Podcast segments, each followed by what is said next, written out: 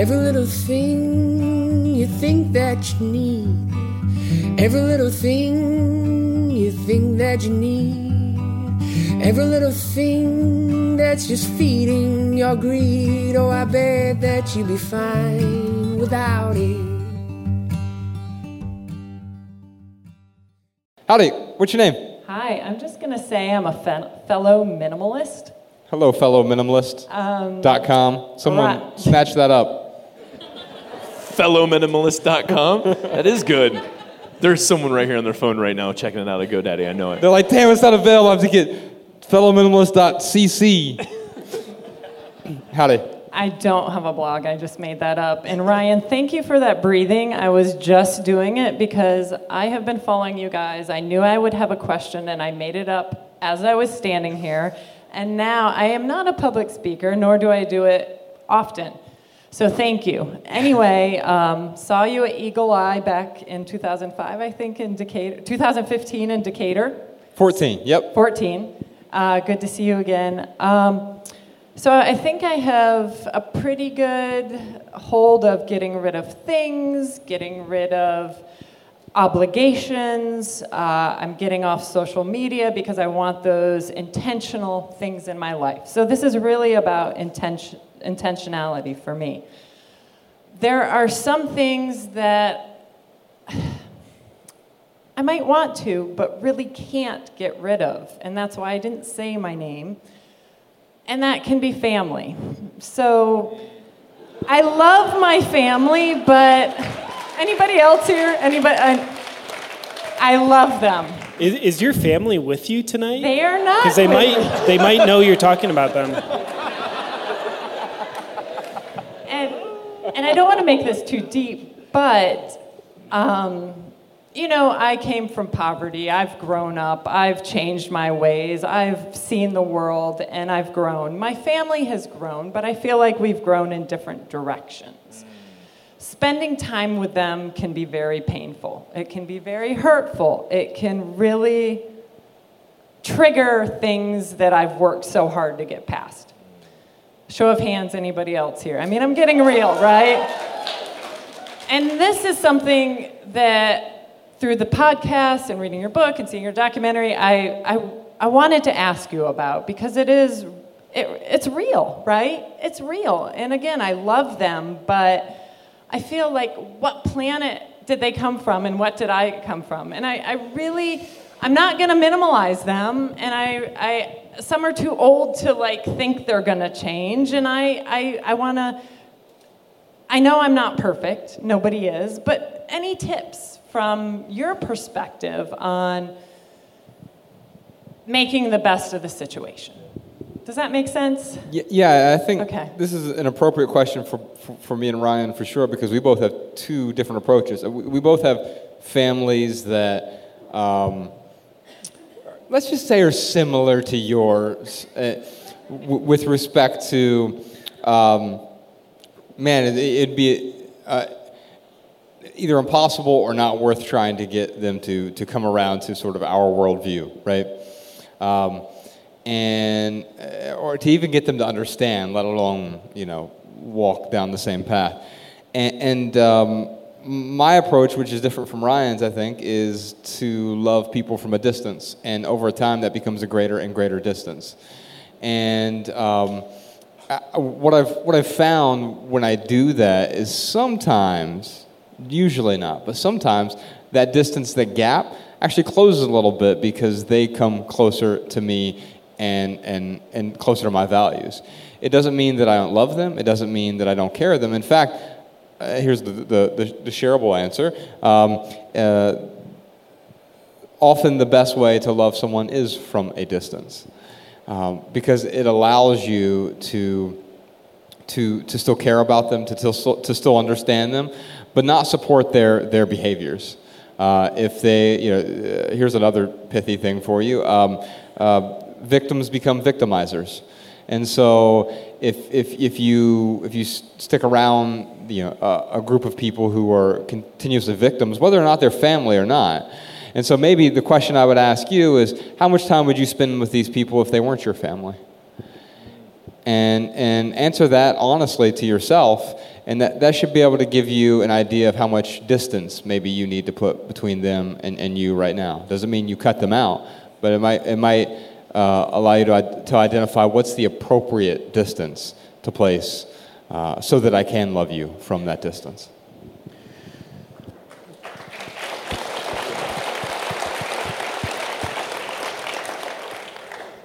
Man, I uh, yeah, definitely experienced a lot of the same stuff. Um, I'm just going to tell you maybe a couple stories. Uh, the first one, my actually, I don't want to. I don't even think my any of my family listens to this, but I'm not going to call anyone out. Um, one of my family members. Are they Patreon supporters? oh, this is a Patreon episode, isn't it? Um, that's right. I can I can spill all the beans now. No, I'm still going to be respectful. Uh, so one, one, I had some family come out um, to Montana to visit uh, one of my family members in particular um, was just being a jerk the entire time. The entire time. And it was, uh, it was hurtful, and it was a lot of um, just derogatory comments driven at me, at my partner, Mariah, uh, at the rest of the family that was, I mean, it was just a nightmare of a situation. And there's a certain point where this family member uh, was starting to go at it again. And I said, You got to stop.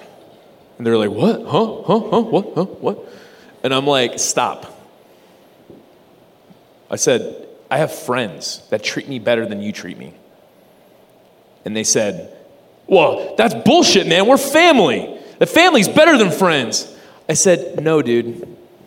That's not true. I said, if, if you were really a good family member, you'd be better than my friends. And just because we're family does not mean I have to be friends with you. And that, that really, uh, he has, I'm getting closer to telling you who it is. Uh, he, he, hasn't, he hasn't acted that way since, honestly. And uh, like gave me a real big apology. And um, and, and that was a really like tough conversation, but I was willing to cut him out of my life, and I expressed that. Uh, another, another family member who I talked to, um, on, uh, they would call me on the phone, and it was always negative. It was always this very negative, uh, uh again, berating me with, with really crappy comments and, and just telling me about you know, how their life is completely messed up. I'm sure we all have had someone like that in our lives where when we talk to them, they're just negative all the time. And I want at a certain point, and I would, because you try to be there for that person as much as you can, but then at a certain point, I'm like, wait a minute, every time I talk to you, it's negative. So with this family member, I'm like, um, when we talk, we don't really laugh. We don't really, we don't really have good conversations. In fact, the majority of the time we talk, I'm going to be honest with you, you bring me down. And it's not that I don't want to help you, but it's the same things that you are constantly complaining about.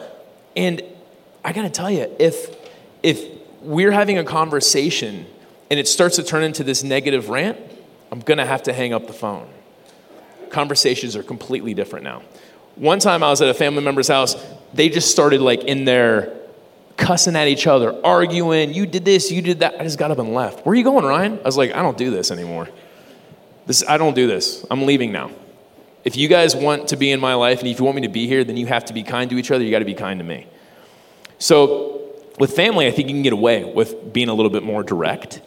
Um, at the end of the day, though, I'll, I'll, I'll tell you if your family members love you and they want you to be happy, they're going to support you. And if they're not doing that, then you've got to be able to call that out to them. And maybe some fa- family members don't love you. Okay, great. You know which family members you do need to distance yourself from. I will say, though, that after many, many years, I, uh, so my mom is like very fully supportive. When it first started out, not so much. Um, same thing with a lot of other family members. And I'll tell you, there was one particular family member that I really looked up to growing up, and they seven years we started this seven years ago we started this.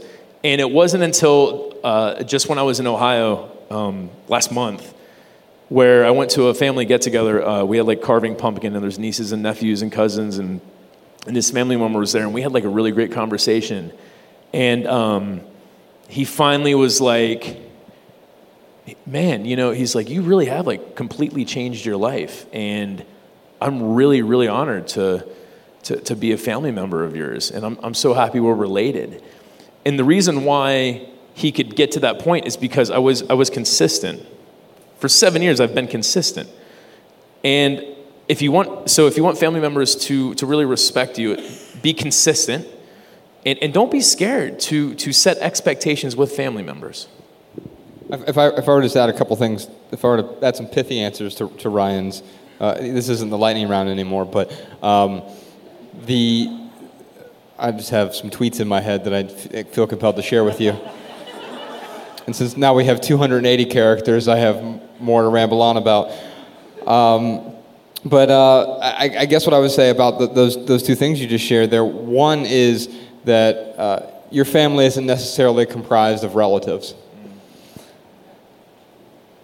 Some people get that. Um, and, and, I mean, I, can tell you that you know, the, the people closest to me, who I consider to be my family, aren't necessarily related to me. I mean, I consider Ryan my brother. I mean, and I, I mean this in in virtually every sense of the word. We, I mean, we don't look anything alike, obviously.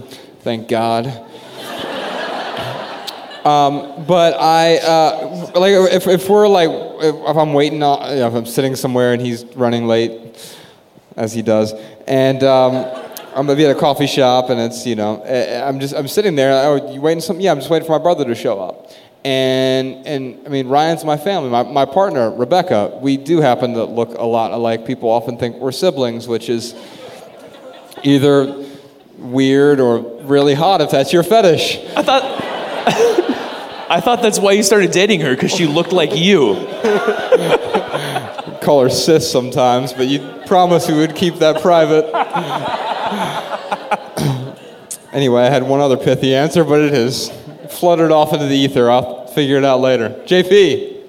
Yeah, family. The, um, you know, I would differentiate between uh, like the quality like the quality of feeling that you or I or anybody gets in the presence of a family member you know th- there's abuse Uh, we know what physical abuse looks like but there's also emotional abuse and there's also low grade emotional abuse that we don't recognize, oftentimes because it's like all we've ever seen. Like, does a emotionally abused fish know it's swimming in emotionally abused waters, as the old analogy goes?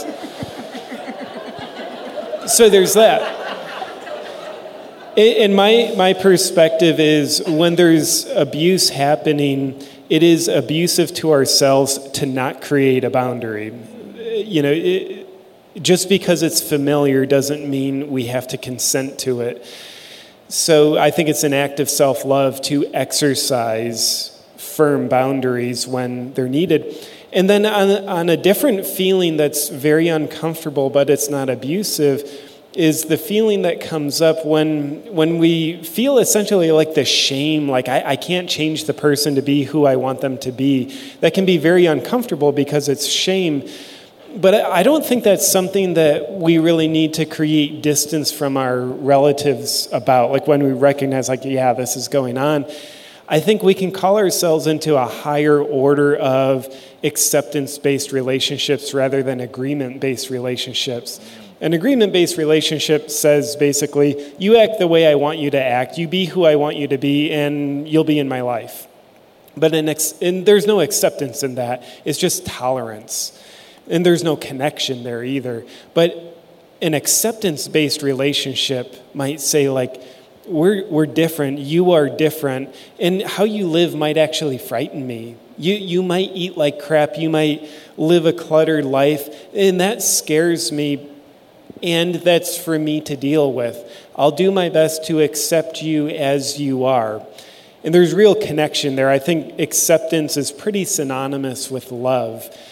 Uh, but that's the, the qualifier on that is there's no abuse going on in that situation. So, man, I think it sounded like I just farted. Did you guys hear that? It didn't. I was honored that you farted on stage yeah, with me. It's Ryan's fetish.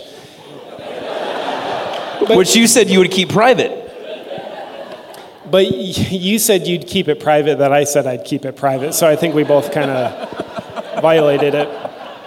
So to me, there's a lot of mental clutter when we're actually trying to change people and we're like exercising an agreement-based relationship. So I would just be self-aware, like which is it? Maybe it's like a little bit of both or a lot of both.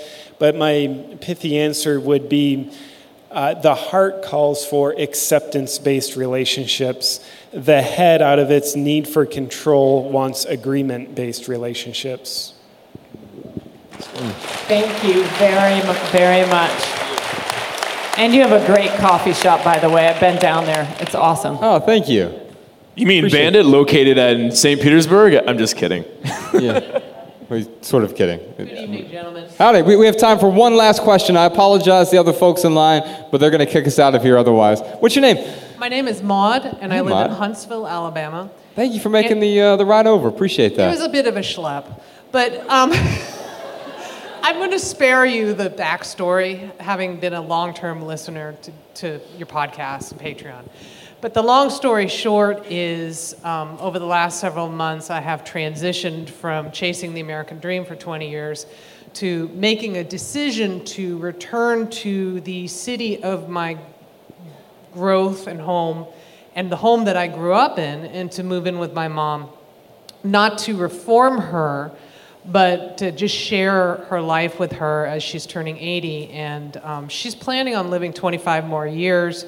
Um, we're not really sure how that's going to work out, but, but you know, I think it's, it's time to do that. And herein lies my question is I live in Huntsville, Alabama, and I have no complaints about Huntsville, Alabama, but, but I'm, I grew up in San Francisco. And I've been out of San Francisco for 20 years. So anyone that is aware of how much the Bay Area has changed knows that I'm basically going home to a, a city that is completely consumer based at this point and extremely high toned compared to what I grew up in. I could say I grew up poor in the same house that now we're rich in. And so the question I have, or the concern I have, is it seems to me like it might be easy to be a minimalist in some place where there's less stuff to access, like Missoula or Huntsville. And how do you make a transition to a richer or more resource um, rich environment like Los Angeles or San Francisco and still maintain the minimalist mindset? You know, your, your story reminds me of uh, a friend of mine who's an artist. Uh, his name's Eric in, in Dayton, Ohio. He, uh, he often travels outside of town, like to the, the suburbs of the city, um, where there was a lot of construction going on around 2002 during this huge housing boom. And these big McMansions and neighborhoods that where, where Ryan and I live in these, these sort of suburbs or exurbs of, of, of the city. And uh, there's something kind of cool and interesting happening in the city of Dayton right now. I was just back there last month where people are leaving the suburbs for the first time in many decades and coming into the city. But in doing so, they're abandoning, so to speak, these large houses that were just built a decade, a decade and a half ago that look essentially new, um, cookie cutter McMansions. And he said, you know, it's weird. I go out there to buy these art supplies or like different you know, things that I'm buying from people's garages, and I notice as I drive through the neighborhoods that half the houses are empty. And I said, yeah, but maybe the other half are empty in a different way. And, and, what I mean by that is, I don't think there's anything inherently wrong with living in the suburbs, by the way. I, I think it has to do you, with what's appropriate for, for your lifestyle. Um, I think it becomes wrong when it is n- not appropriate, when, when you're living in the driver's seat of your own life. When, when, you've, when you've figured out that, like, oh, yeah, I'm supposed to go here because that's what everyone else is doing. This is what I'm supposed to do. And the same thing will happen in the suburbs, the same thing will happen in uh, San Francisco. I mean, San Francisco is truly a different city from when you grew up there. Um, and in some respects, it's better and, and improved and fixed. In other respects, it's not better at all. And part of that has to do with preferences, part of that has to do with what you want access to as well. Um, I mean, I enjoy San Francisco when I go there for sure, um, but it, it's also daunting to think about the cost of living in a city like that. And I live in Los Angeles now, and, and even say that, wow, you know, couldn't afford to live in, in San Francisco. Um, and, and I know that wasn't always the case, but here's what I'll say uh, Is it easier to be a minimalist in a city like Missoula or Huntsville or, or a smaller place like that or in the middle of nowhere? In some respects, yes. Uh, because you don't have the constant barrage of inputs that may force you to, to want things that you don't necessarily need. On the other hand, no, it's actually much easier to be a minimalist in a city. Uh, and the reason being is you don't have to own the things that you want access to. You can have access to many more things as long as you're living in a deliberate way that you can, you can seek those things out if you truly need them, if they will add value to your life. And so, in this move, what I'm going to encourage you to, to experiment with is instead of uh, adopting that same culture of ownership that you're so used to in a city like Missoula or Huntsville, where you have to own everything if you want to possess it walk into that culture of access and understand that like yeah just because i need to use something today doesn't mean i need to, to own it to consume it in perpetuity. I might need a single use thing. I can rent it. I can borrow it. And there are plenty of apps and technology that are going to enable me to do that without bringing it into my life forever. You literally touched on everything that was like going through my head. I don't even know what to what, what to add to that. Um, I, I guess the first thing I thought is when you asked your question was, I feel the exact opposite. Like we just moved to Los Angeles. It's so much easier to be a minimalist in Los Angeles. Shit's expensive, man. I can't afford to have all this stuff anyway. Uh, it, it, the places are smaller than, than Missoula, um, and, it, and it is a town of, of access. Where in Missoula, I, I think it's, it's a little bit harder to be a minimalist in a rural area because it's, it is not I mean, pretty much anywhere where you are in the United States, you are in a culture of access. But in rural towns, it does make you feel like you're a little less in that culture of access. So actually, for me, it was it was harder for me to not hold on to stuff because I didn't want to have to drive an hour to Missoula from our cabin in the middle of the woods to go replace something. Um, so I, I, guess, yeah, I'll just echo what Josh said. It, it's it's not that difficult to be a minimalist in a small city because you are in that culture of access. Yeah. Uh, first off, I love the fact that you have your purse uh, with you. It implies that you don't trust the person you were sitting next to. I'm alone. Yes, you sound defended, actually. No, and, and I love what these guys said. And, and uh, you know, to me, it sounds like a great opportunity, to be honest with you. It's almost like, oh, going to the gym, I get to lift heavier weights now. And, and because you've had your, your practice, your experience with uh, your craft of minimalism up to this point in an easier environment, not to say it's easy, but relatively speaking, it sounds like it's been easier for you. And now you get to upgrade the challenge. You know, to me, like much like Ryan, I meditate. And uh, in fact, uh, right before I came on stage, I did a three hour meditation. It only took me five minutes because I'm like really good. Yet I have this theory on meditation. You know, typically when we meditate, we, we control the environment. Like we, our control freak comes out in a hyperactive way, like everything's got to be quiet. Well, that doesn't necessarily make you better at being meditative in the real world. It makes you better at meditating in an artificially controlled room, basically. But to me, the goal is to be meditative in non meditative environments. So, being able to be meditative when you're in a room with a bunch of people or going through a, an airport, to me, that's the goal. And I, and I think this is your version of that. Like you can get to be in what you perceive to be a very non minimalist environment, and you've got a foundation of minimalist strength you've built in the gym where you've been living at. So I'm marrying analogies together, which I think is really effective communication. and I'm guessing it, won't be super easy, but life says, like, yeah, this is your next challenge. Like, you're, it's not going to be easy for you, but you're ready for it. So it sounds exciting to me. We wish you way more than Thank luck. you. You're welcome. Thank you. Thank you. I, I was about to like get her with a flying kick to her because she was coming at the stage. I, sh- I thought you were going to hurt these guys. You thought she was rushing the stage? Yeah, to- and she doesn't trust you.